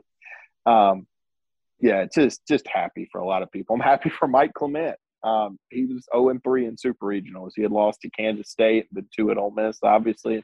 He gets to coach in the College World Series. I'm happy for you know Carl Lafferty and all of those guys. Like, hey, they're they're going to be in Oxford for as long as they want to be here, um, because there's not really any pressure. It's crazy how one game or, or two two out of three series matters so much, but it does. And I'm not saying that's unfair, but um, from a job security standpoint, you went from hey, uh, you might have to put your house on Zillow to like, ah, you're probably good for three or four years now. Uh, yeah, and that thing is from a human aspect. That's that's that's always it's it's good to see because I think in this cutthroat business business, you always you sometimes forget that these guys are humans, and the part of the mic piece of it too. And look, it's hard to find nuance on message boards and social media, but the the part of it that was interesting to me was the criticism of Mike, and I think this is part of why he was so relaxed throughout the most of the year, at least public facing, was there was no criticism of what he was doing in season. It wasn't like he's holding the team back for not playing X guy or this pitching move or whatever. It was the fact that the team was drastically underperforming uh, in, uh, against expectations and just playing really bad baseball when they were supposed to be really good, which was nothing he could really control. The criticism felt like a culmination of one, whatever the LSU thing is, and that people were upset about that, but two, just a culmination of postseasons past and their frustration with that. And I just say, I say all that to say my point was, is like, there's nothing he could have done this year. Like them being seven and 14 in a vacuum was not his fault. Like he, he couldn't really do No. anything else. It was just the culmination of, okay, I get it at a certain point, one Omaha trip in 22 years or 23 years. Like sometimes things go stale and sometimes it's just time for a change. Kind of almost like a la Andy Kennedy in some ways, but on a much different scale. And I that part is fair, but I just didn't understand some of the in season criticism of him because it's like, what else do you want him to do? And I think that's why he was so relaxed because I think he got to a point where it's like, maybe this team is not good. Um, and lit- luckily that turned out to be wrong. And I'll close with this piece of it was the Ole Miss fans, whatever you think about uh, if you're in the camp that wanted a new coach, buddy, let me tell you, there's a lot more. There's a much higher percentage a lot worse. that the job could go that it could get worse than better than Mike Bianco. I think it's a slam dunk whether it's Dan McDonnell, Butch Thompson, whatever. Those guys I think would do well at Ole Miss, but there's no guarantee, and so it's almost like appreciate what you have because when you leave it up to chance, it, it there's a hell of a lot. There's a much greater chance it would be worse than better. Yep, and and that was always worrisome to me if Ole Miss ever did go down that road. And and so thankfully this does two things. Um, for at least for me, unless you know it goes haywire again, and I don't think it will. Mike Bianco will retire at the University of Mississippi, and when he does, you're not going to have to wonder. Well, will, will coaches not want to come here because you fired a guy that they perceive as is one of the best baseball coaches in the country? I just look losing two of three this weekend would have been worst case scenario, but winning two of three is best case scenario. It was to that point for this program, and I don't know, and thankfully we'll never find out what was going to happen if they had lost two this weekend. Um, I'm thankful we'll never know, but but you know it's happy for a lot of people this weekend, man, but but none more than the guy wearing five in the dugout. I you know I've had my qualms and, and issues with some coaching management stuff, but um, I think we all have. I think that's part of baseball, but there there is a respect level for a guy that that's built this program into what it is over 22 years and is now going to the College World Series twice. It's um look, Ole Miss is one of the better programs in college baseball, and there's one person that's that's the constant in that, and, and he deserves a hell of a lot of credit for what what this program is and what happened today. We had boots on the ground in terms of podcast listenership in uh, in Hattiesburg, and a listener sent me a photo of Mike as the last man on the field. Um, and it was Can actually you send me that? What'd you say? Can you send me that? Yeah, absolutely. I'll send you the photo. It's kind of a cool photo, and what's interesting about it is, and I'm actually just looking at it again and putting pieces together. So I uh, I drove from after the game ended. I drove from my place in Dallas to uh, MC's place in Fort Worth, and I listened to Kellum in the post game on the drive home, and I was actually really looking forward to that. I was like, I'm, I, I made it a point to do that, and Kellum said. Um, I think he, I don't know if he said there's Mike out there on the field or we'll get Mike in a minute, but he appears to be on the phone. He's probably talking to his dad um, who I don't think made the trip. And like I don't know, I just picture Mike in that moment. That has to be really cool. It's it's a photo of him just last one standing on the field. He appears to be on the phone. Um, and you know, I don't think his dad made the trip, but that had to be a cool moment. But also on a lighter note, do you think he was walking around looking for someone to yell at because he was surprised at how easy that was? Like I wonder if Mike tonight, I think he's a wine guy. I wonder if he poured a glass of wine and was like, Well shit, that was easy. Like I just there was such little resistance and they dominated that regional. I just wonder if he anticipated that being a lot harder than it had to be because he didn't have to do a whole lot. And I don't mean Yes, that to like take away from him, but it was just my offense was awesome. I had two great starting pitchers, and I handed it to two sturdy bullpen guys, and that was it. Like that had to be one of the easiest postseasons of all time for him. Easily the easiest. Do you is he like sitting there? It's like, wow, they didn't make me do anything. Or he's probably sitting there thinking like, well, this is all it takes to win Super Regionals. It's not that hard, is it? Um, Part of me wanted to be like, if him walking around out there, like, what do you mean the game's over? that, was it. Like that's all he had to do. in the in the ninth inning when, when they got the first two guys out, I'm like, are there is there because the the thought going through my mind is someone that's been burned so many freaking times was how are they going to get through this without enduring an absolute crapload of hell to get there? And then I'm like, oh, I guess they're not because this kid's not hitting Mallitz, and the kid pops up the three one pitch. And how cool was it that Elko gets to record the last out? Um, man, just it was it was it was. I'll say this: is a guy that's I'm 29 now. Um, wow, I'm getting old. It was it was probably the coolest day as as an Ole Miss fan from from from an Ole Miss fan perspective that I've had.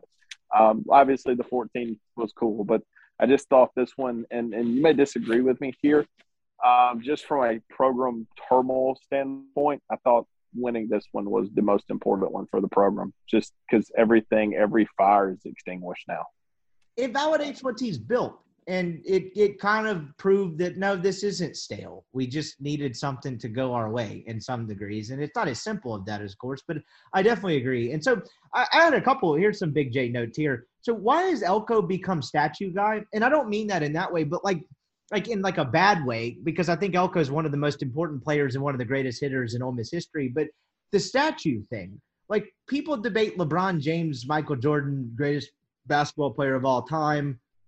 People are like Marshall Henderson, hell of a lot of fun to watch. I don't remember there being a, as much statue rhetoric as there's been in the past. What is the what is, is are statues back in a big way? I don't understand. Like what is it, what is the statue infatuation? I I'm not opposed to it. I'm not hating on the idea. I've just become amused that everyone's like, when's the statue going up? Like, why why is everyone so focused on a bust of Tim Elko? Like, you could retire his number. You, you could plaster his face on the jumbotron for all I care. I'm just I'm, I'm curious why we settled on statue. But actually, I'll pitch it to you first. I have an idea after that. But do you understand why we've gone? So we've we've pivoted to statues in a big way. Um, I don't, I don't, but you know, I'm in on it. I'll say that. Um, you you've hit home runs in Game Seven of a regional on a torn ACL, and hit 22 bombs and go to Omaha as a senior. I mean, build whatever. They can build a statue. They can build a museum. I don't really care at this point. Um, might want to put Hunter Elliott and Dylan DeLucia in it too, though if okay, here's a statue idea. Could you do one of the moments that stuck out to me today was when he caught the last out and he raised his arms in the air. Could that be the statue pose? I thought. Oh yes, he's got the mustache. That was pretty dope. The ball's in his hand and his arms just go straight up in the air. Like he goes nuts and celebrates after that, but it was almost like a half second of like an exhale, almost. Yeah, yeah, that would uh, that definitely be the statue pose it felt like a runner like finishing the Boston Marathon or something. Can it does Mike get a statue yet? Or people ready to broach that topic? So people get really passionate about that. Um, if you if you if someone says they should build a statue in front, people get like really pissy or or were before today, and I don't really have an opinion on that. But like people get extremely upset. They're like, "No, he doesn't deserve a statue." I'm like, "It's a statue. Who who who cares?" Where's the committee on that? Like, who decides that? Who decides people? Can I get in on that? Like, is there like a? So you have a Hall of Fame committee? Do you have a statue committee? I, am down to start one. If anyone would like to start one, I don't know if we'd have any governing power, but I would love to sit in a room. so could we, me and you be on the committee? Like plaque, but no statue. We could be on the committee. I think we would both build one of Holt Perdzock. Yes, I think that would go on there. Um, maybe Christian Trent patting his left shoulder and saying, "This right here. I got this." There's a couple of good ones through the years. I mean, we've probably gotten too far down the statue rabbit hole, but like, I mean, LSU has like a bust of Mike outside the stadium as a player. Um, like, you know, the Ole Miss could fork over. Would he be the only person that has a statue outside of two SEC stadiums? I would assume that would have to be the case, right? I mean, I don't, I don't know. I, I, I am, I'm not big on statue history. Um, I, I know of Mount Rushmore and a couple others that I've seen throughout the years, but I'm not big into statue history. I would assume that that is the case. So maybe we can get uh maybe I don't know anyone in the sculptor community out there um, would like to uh like to get to work on that. But I have some blueprint ideas of a Mike statue if anyone wants to consult me on that. So we'll close with Can that. We get him yelling at you as the statue. That I thought about that, but I didn't want to ruin his moment. I thought about him in his signature pose where he has his arms crossed, but his thumbs are up, um, up under his armpits. Um, I thought about one with him a couple centimeters away from an umpire. Um, you have to have the sunglasses on. Um, I thought about speaking one, of umpires. Maybe speaking of umpires, did uh did did did you laugh out loud when Gilbert got tossed on Friday night? I just, you know what? Why don't we just do that now? We'll do. We'll, we'll sure. We'll take take a break. We, we can react to everything else. The, the, you you teased the Tennessee piece of this earlier. My God, karma is undefeated. I just I, game knows. I was at a Mexican restaurant on Friday night, and I had watched the first five innings of that Notre Dame game, and then the I missed the ejection. We were like sitting down to eat, and I got a couple of texts from like, "Did you see that?" And I was like, "No." It's like he's clear as day said that's effing awful. Go f your like f you or go f yourself. I thought that's what he said. I, I just, apparently, what he said was that's effing terrible, and then he turns around and says effing terrible again. That's what I was told he said. But still, I just like the the, the Tennessee thing. I, I keep using the new money example, but it's just like the new money guy in any industry who just doesn't get it and like thinks he should take credit for everything that's ever happened in said industry before or since because he happened to hit it big for a short stretch. It's just I don't understand it. Like if you've watched college baseball for a year or two years or hell 15 games, I don't know. You can't yell that an umpire. If you're a college player, you cannot argue balls and strikes one. They'll give you a little bit more leeway in the postseason. If we've seen where guys look back at umpires and maybe ask them a question or like slightly shake their head, you can't yell the F word at an umpire and then walk off and expect something to happen. And the, the, the golf of that kid to turn around and act stunned he got thrown out of the game. And he looked at him like, "You threw me out for that." It's like, yes, I threw you out for that. Like, what do you? What you? Thank you. I mean, what did you think was going to happen? Well, and so I'll say this, and you tell me if you disagree with me. I want an honest opinion. Um, the umpiring crew was not an SEC crew. It was not a Southern crew. It was a crew from out west. And they've seen all the stuff on Twitter. Kyle Peterson alluded to this.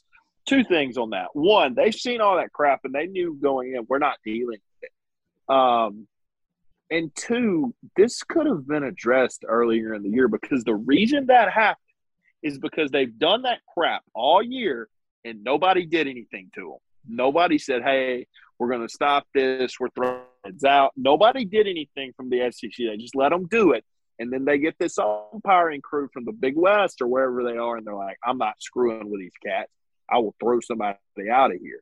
Um, the SEC could have fixed this if they wanted to, and I hope that next year I don't have to watch that nonsense for Tennessee for 30 SEC games. Surely someone from the SEC office is going to step in and say, "Y'all better chill out."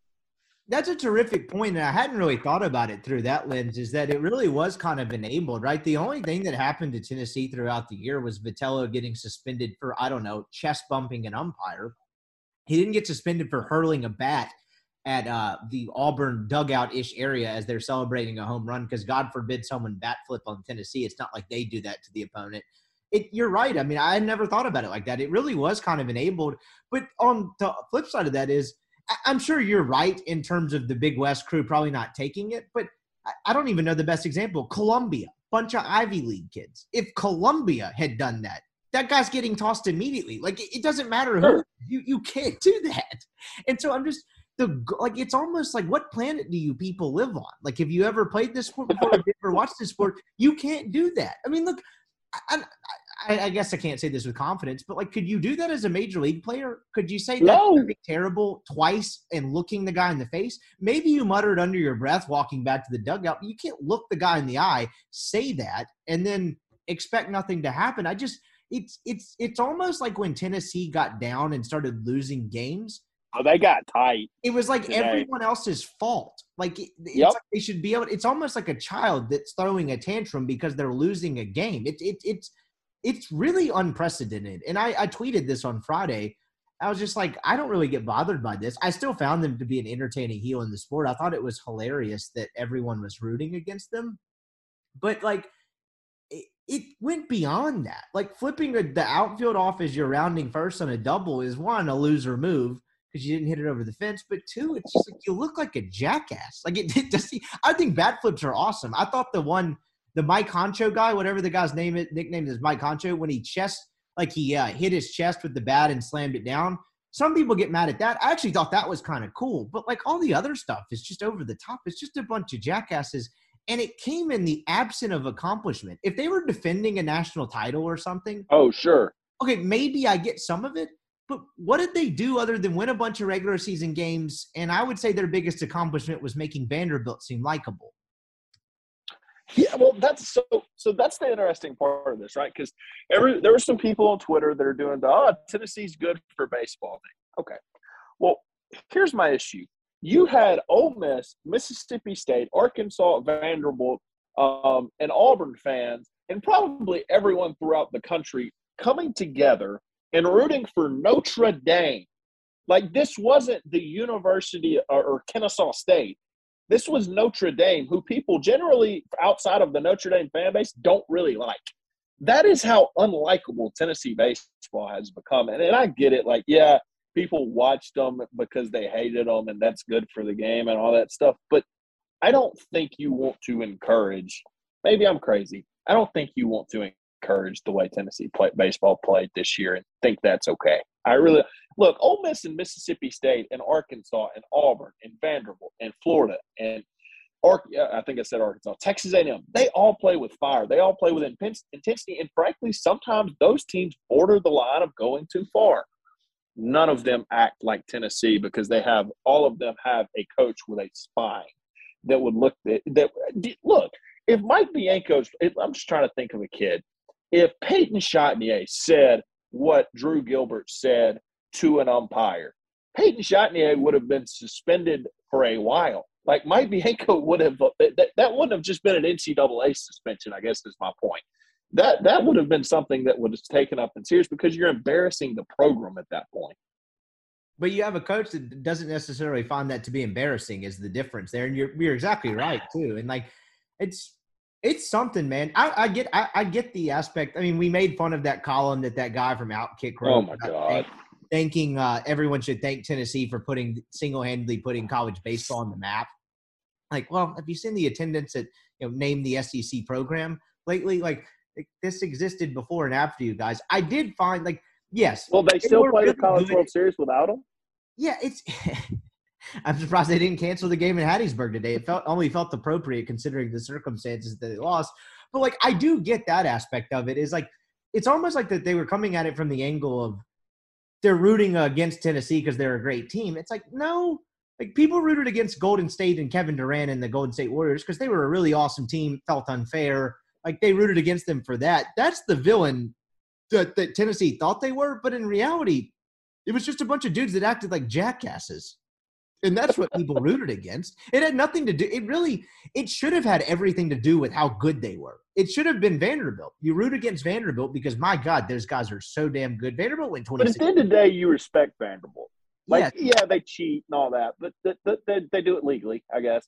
But you don't you don't go to bed every night, or, or if you're an opposing coach, saying, "Good God, I hate Tim Corbin," or "Good God, their players are jerk." You don't you know you just dislike them because they kind of bend the rules and are really really good. Um, nobody nobody gets together and roots against Vanderbilt the way that people did against Tennessee this weekend. Yes, you're absolutely right. But it, it could have had everything. They could have actually been a villain. Like they were so good on the field. Sure. It would have been fun for fans to root against, just like, can somebody finally beat these guys?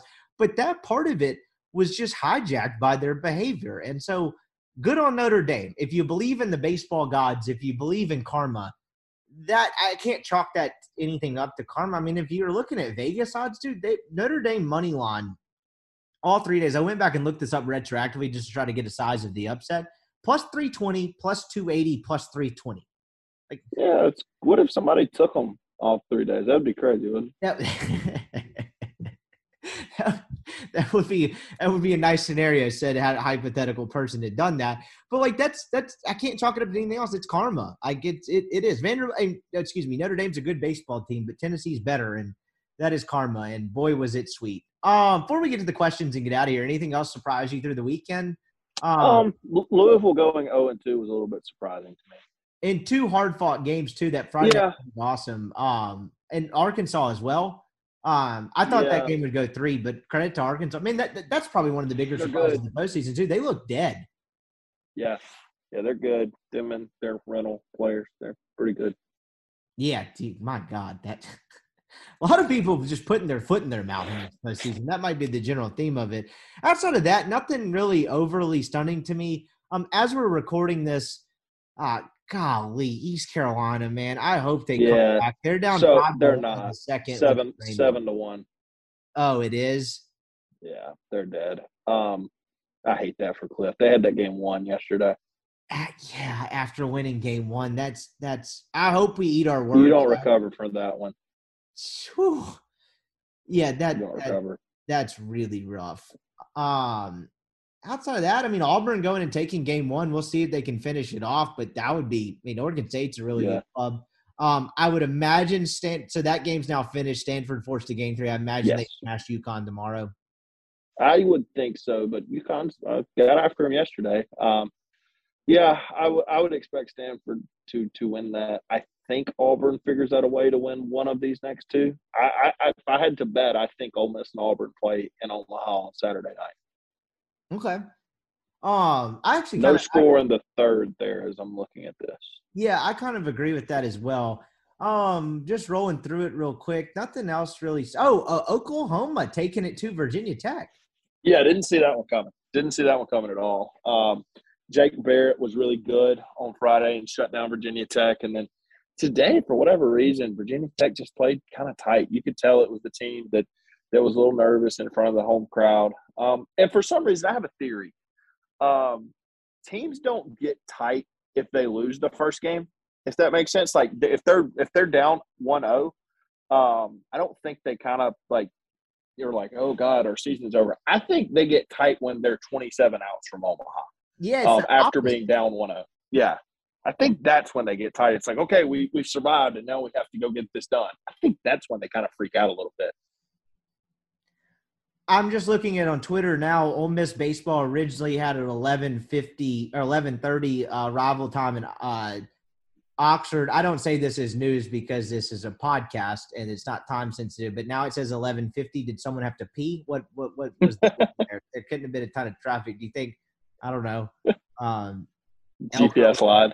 I mean, you, you let Elko pee wherever he wants. You could drive to Texas, absolutely, if he wanted to pee there. Um, I'll drive it myself. I don't care.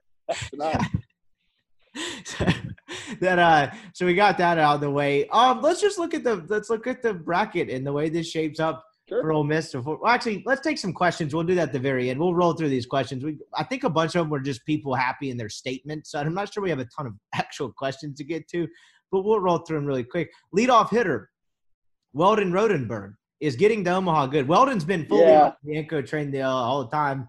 Uh, I would say yes, that's good. Yeah, it is. It is going to be good seeing them take the field on Saturday night in uh, Charles Schwab. You're gonna have to get used to that. Not TD Ameritrade anymore. Charles Schwab Field. That is going to take. i am going to call it TD Ameritrade for the entirety of this year and possibly next year. So just throwing that one out there. No, I'll I'll may catch on to that in 2024, but uh, I actually doubt. I don't even like my odds there.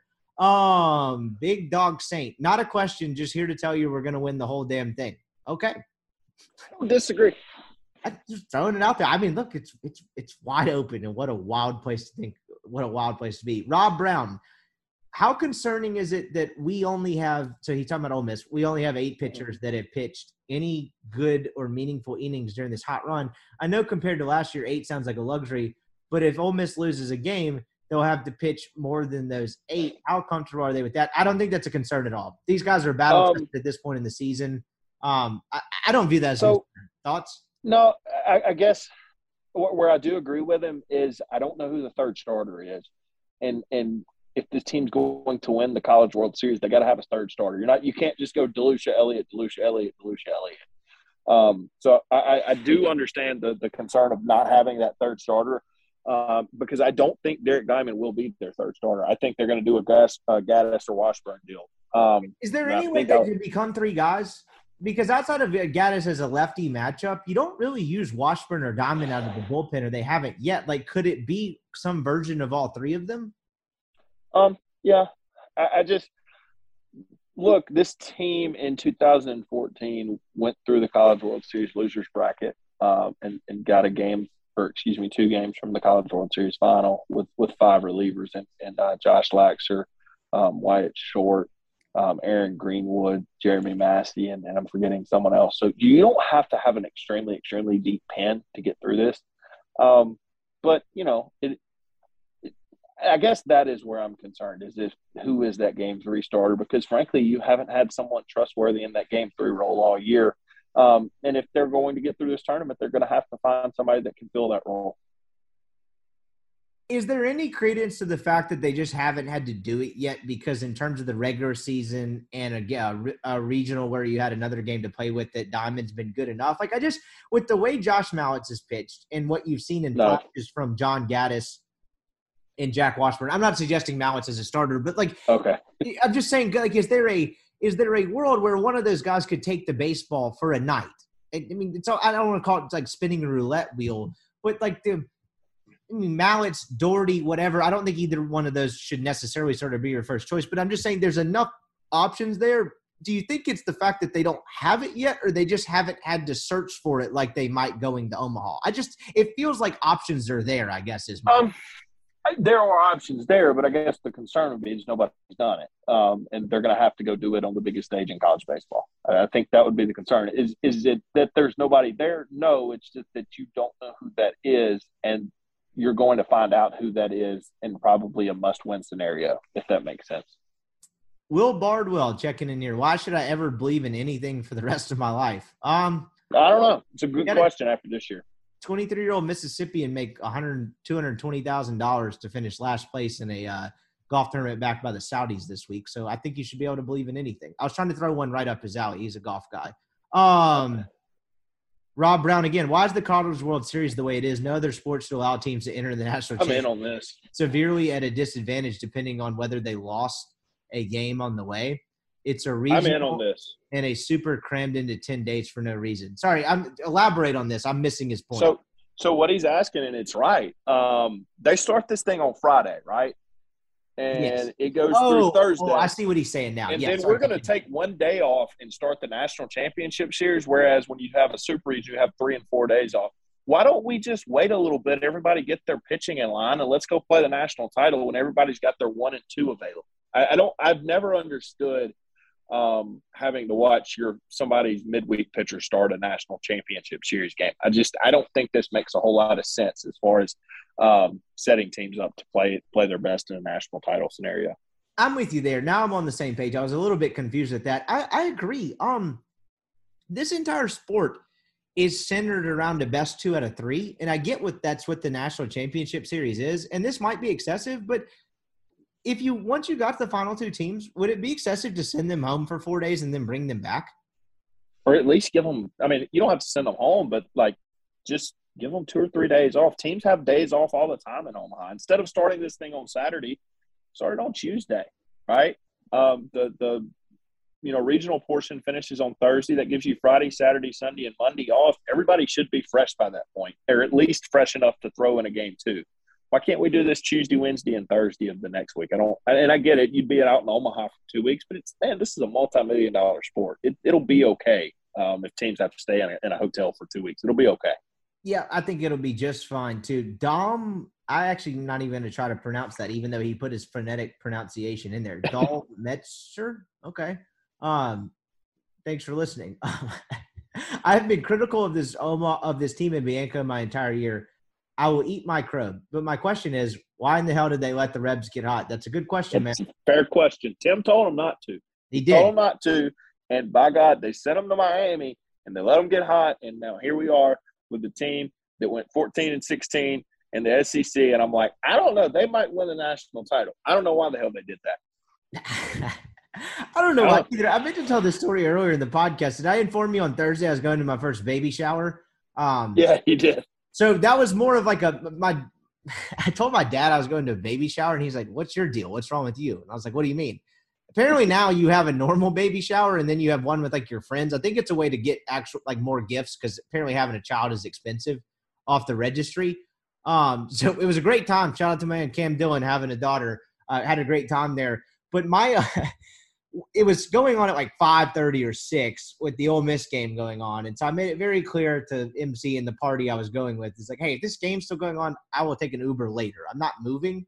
Well, by the time that we had to go to the party, it was ten nothing. So I just became boyfriend of the year. I was like, sure, I'll go. I'll watch it on my phone for a bit. it's ten Do what I can. there's no stress. So that was uh that that just might sum it up for the Rebels this year in terms of just the lack of stress. Weird internet names checking in here. Uh, regular listener is Ben Van Cleve going to get a uh, Omaha home run? Or my official answer is yes until proven otherwise. Okay. All right, we'll go yes then. I was praying he was going to hit a ball out today. We have to. We can't say no. Yeah, yeah. Only one home run in the Super Regional. It's kind of wild.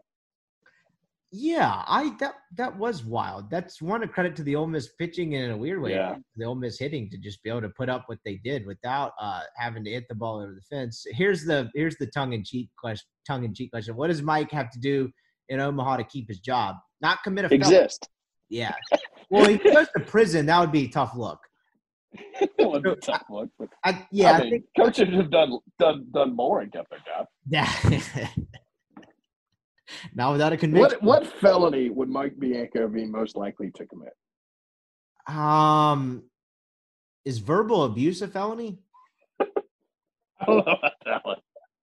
I don't think that's a felony. I'll have to ask my mom. She's a lawyer. Um, outside of that, I don't, I don't. Mike doesn't strike me as a big felony guy. Uh, so that that's how we got here two hours in this podcast. I don't think Mike will commit a felony. Um, can you believe winning a super regional without using Brandon Johnson? Thanks, love the show. Thanks for listening, man. No. I mean that's that's really nuts. It really is. No. That I mean, I thought my baby shower for the example. They didn't have to use Brandon Johnson. Yeah, I thought they were going to bring him in for the ninth, and frankly, I would have, but you know, glad they didn't. It worked out. Um, and I think I know Mike's thought process, and it's not it doesn't matter because they didn't play game three. But um, yeah, crazy, just absolutely wild. I mean, they didn't have to use. They used Dougherty and Mallitz, and that was they got. And through- they didn't really have to use Dougherty; they could have thrown someone else. Yeah, they they really could have. That's a good point as well. And I actually I thought that was kind of indicative of how much Mike trusts some of these other guys. Well, I, I actually, yeah, I text Chase about that game, and, and I'm sitting there when they're up ten to nothing. It's like you can go to Diamond here, but when this shit gets ten to five, I'm gonna be really pissed off. Or just like I don't want to say anyone, anyone, but someone that hasn't thrown a ton just to get the last couple outs. I actually thought that going to Dougherty was uh, kind of a sign of how much he trusts the other guys. To where it's like, okay, even if Dougherty throws 56 pitches and can't come back tomorrow, we're Oh yeah, fair, yeah. You know what I mean? So that that Yeah. that was yeah. I'm surprised they didn't have to use Brandon Johnson. Um, did Bianco save his job? Yeah. I- it- okay, that one feels unironic. Yes, of course he's going to the college. Series. He will get a raise and extension. yeah. The, the, the, so here's my thing, okay? What, what, Um, and I've gotten into what's your candidate pool if Ole Miss goes 0 and 2 Oh, and on? You're like, yeah, well, you know, we got to fire him. I, I might have to go coach it. I mean, like, good lord. Um, Uh, but I've gotten into it with two people in my text messages over this. It's like, yeah, but the regular season still happened. I'm like, no, you, you don't get to do no, that. now it, don't get it doesn't matter now. you, you don't get to yell about postseason results for seven years or whatever. Yeah, eight years. You don't get to yell about those and say the regular season doesn't matter. Now the man goes to the College World Series and the regular season doesn't matter. Like pick pick a struggle. Okay. Um, I, I don't know. That that I've gotten annoyed by that. No, the, the regular season at this point doesn't matter. Now, look, is this does this program need to make a routine habit of going 14 and 16 and not hosting regionals? No, that is not the path to success. But for a one year window, when the goal was Omaha, it's fine, and you shouldn't worry about the freaking regular season at this point. I, I'm with you. Taylor DeCrasto, how did this team, parentheses, that was dead 45 days ago, do this? Refer to the previous hour, 45 minutes. Um, So, so I will say this: um, they caught some breaks this year because if they play any other team but Missouri when they got Missouri, they're not here. Um, they got that sweep, and it's like, well, hell, maybe we're good. And then they get an LSU team without Barry that hadn't really pitched it well, and they win that or sweep that. So th- they caught some good fortune from the schedule at the back end. Um, and then the kids just played well, man. When they got in, you could tell it. They were a different team, and they were ready to play. It was. It's been a remarkably fun thing to watch. I had to Google this one. Caroline Cole asked in Scoville, I did too. I saw this. how hot are the Rebs right now? So this is a pepper ranking system. Um, Oh, okay. I actually got down one of these rabbit holes a couple years ago. I don't really know why, but you know, there's some peppers that are so hot, I think it can like kill you. Mhm. Um, so uh, the hottest, the the mildest one is bell pepper. That's unfortunate. I've eaten a couple of bell peppers and been like, damn, I need a water. Um, jalapeno is pretty low on the scale. The hottest one is Carolina Reaper, right above Trinidad Scorpion. I always thought the ghost pepper. The ghost pepper is the one that got all the pub. Apparently, Yeah. the pepper's a fraud. There's two two peppers higher than that. One of them's the Carolina Reaper. I'm gonna go that. I'm not sure there's a hotter team in the country or in the sport than Ole Miss right now. So I think we have to go Carolina Reaper. Okay.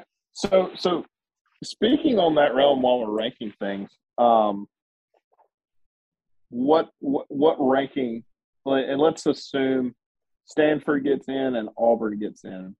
What ranking uh, uh, of team like where would you put Ole Miss in the field if you were ranking the eight teams? Okay, so if that's the eight teams, if assuming the Texas result holds, that is Texas, Arkansas, Auburn. Let's do it. Let's do it by bracket. So it's Texas, Texas A&M, Oklahoma, Notre Dame.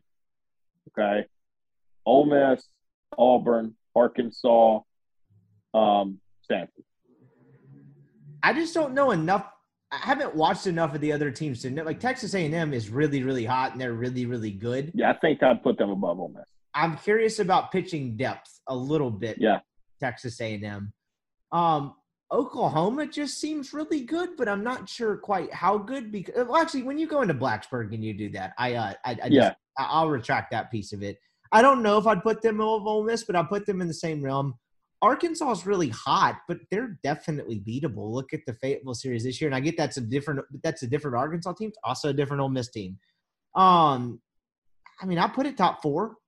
Yeah, I think that's where I'd where I'd go is top four for sure. It's got a shot, man. I think they're going to win if they get Auburn. I think they're going to win on Saturday, and I, then I think they're going to play Arkansas, and the winner is going to play for the national title. That's that's where I'm at on that. My God. Out of the 10,000 people that questioned in April, how many had Josh Mallitz closing out a game taking Ole Miss to the College World Series? Look, he'd been good all year, and we were on this early. We don't get everything right, but the Josh Mallitz throwing in an 18 to 5 game against Auburn, dumping breaking balls on both sides of the plate, then chucking 93. Well, what did he do today? Dumped a bunch of breaking balls that they couldn't hit. It's I, I wouldn't say after last year I saw it coming, but it, every time he pitched this year, it was really good.